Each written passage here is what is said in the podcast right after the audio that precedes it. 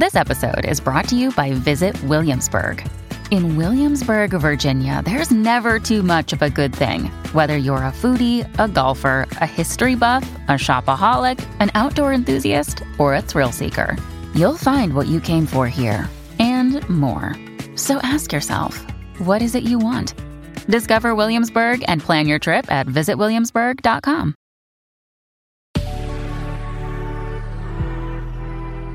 Good risings. I'm Jackie. And I'm Brian. And this is Grateful Grains. So, day four is about community. Community is such an important aspect of happiness. It plays so many roles in our lives. It creates a sense of security, a sense of camaraderie.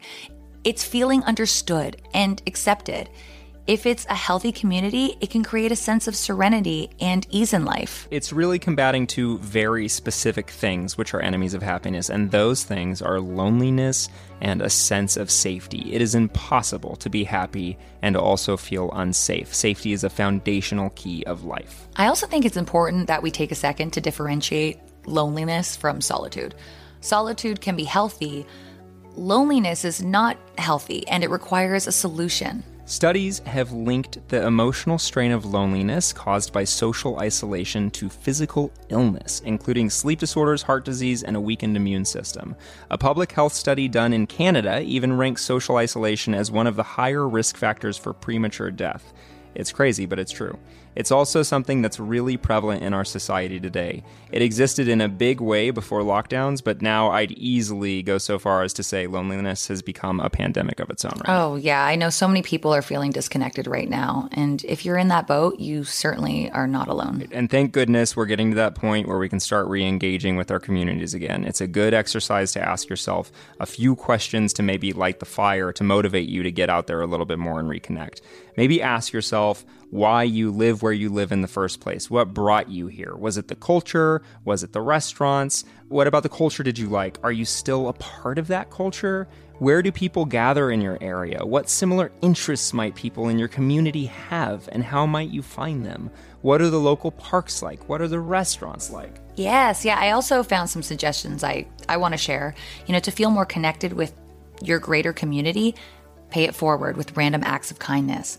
Buy from local businesses, stop to talk to a person walking by, join local groups or clubs, volunteer, become active in the local school system, host or organize local gatherings, and spend more time outside. So, the next piece of this puzzle, we have our greater community, which is our neighborhood, our local culture, the restaurants, the live music, the hiking groups, the church groups, our children's schools. And then you have the inner circle, which is your close friends, your family, your tribe. And you know this, Jackie, but I can easily say this is one of the most important aspects of happiness for me. I do know that. You fulfill this need for me. Oh, I know that too. Thank you. Yes, honey, you're welcome. so, what people refer to when they identify a fulfilling life, it's rarely financial success. It's often memories, it's the good times with friends, it's the lifelong bonds, it's experiencing what the world has to offer with someone who you can also recount those times with. It's a life lived to the fullest, filled with great memories and special and lasting bonds.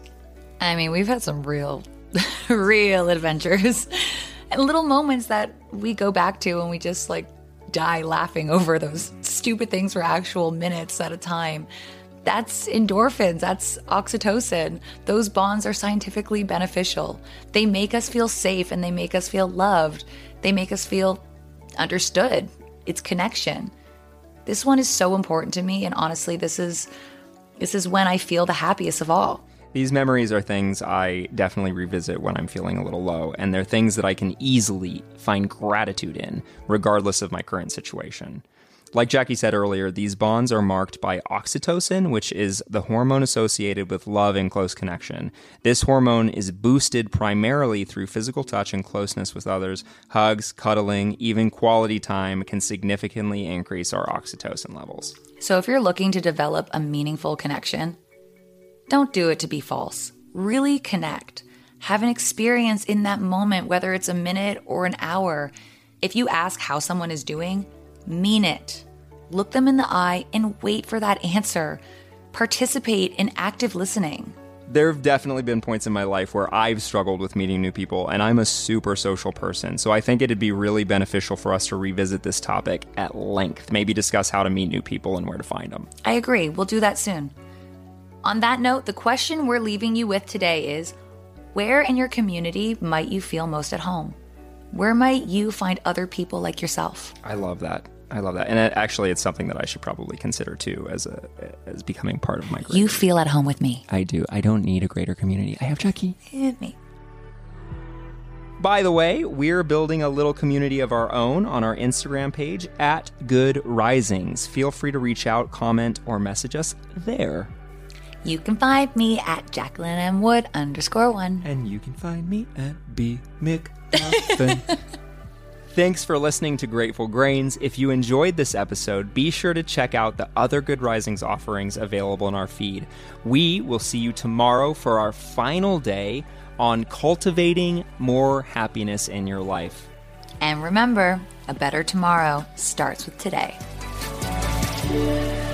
Good Risings is presented by Cavalry Audio. This is the story of the one. As a maintenance engineer, he hears things differently. To the untrained ear, everything on his shop floor might sound fine, but he can hear gears grinding or a belt slipping. So he steps in to fix the problem at hand before it gets out of hand. And he knows Grainger's got the right product he needs to get the job done, which is music to his ears. Call, clickgrainger.com, or just stop by. Grainger, for the ones who get it done.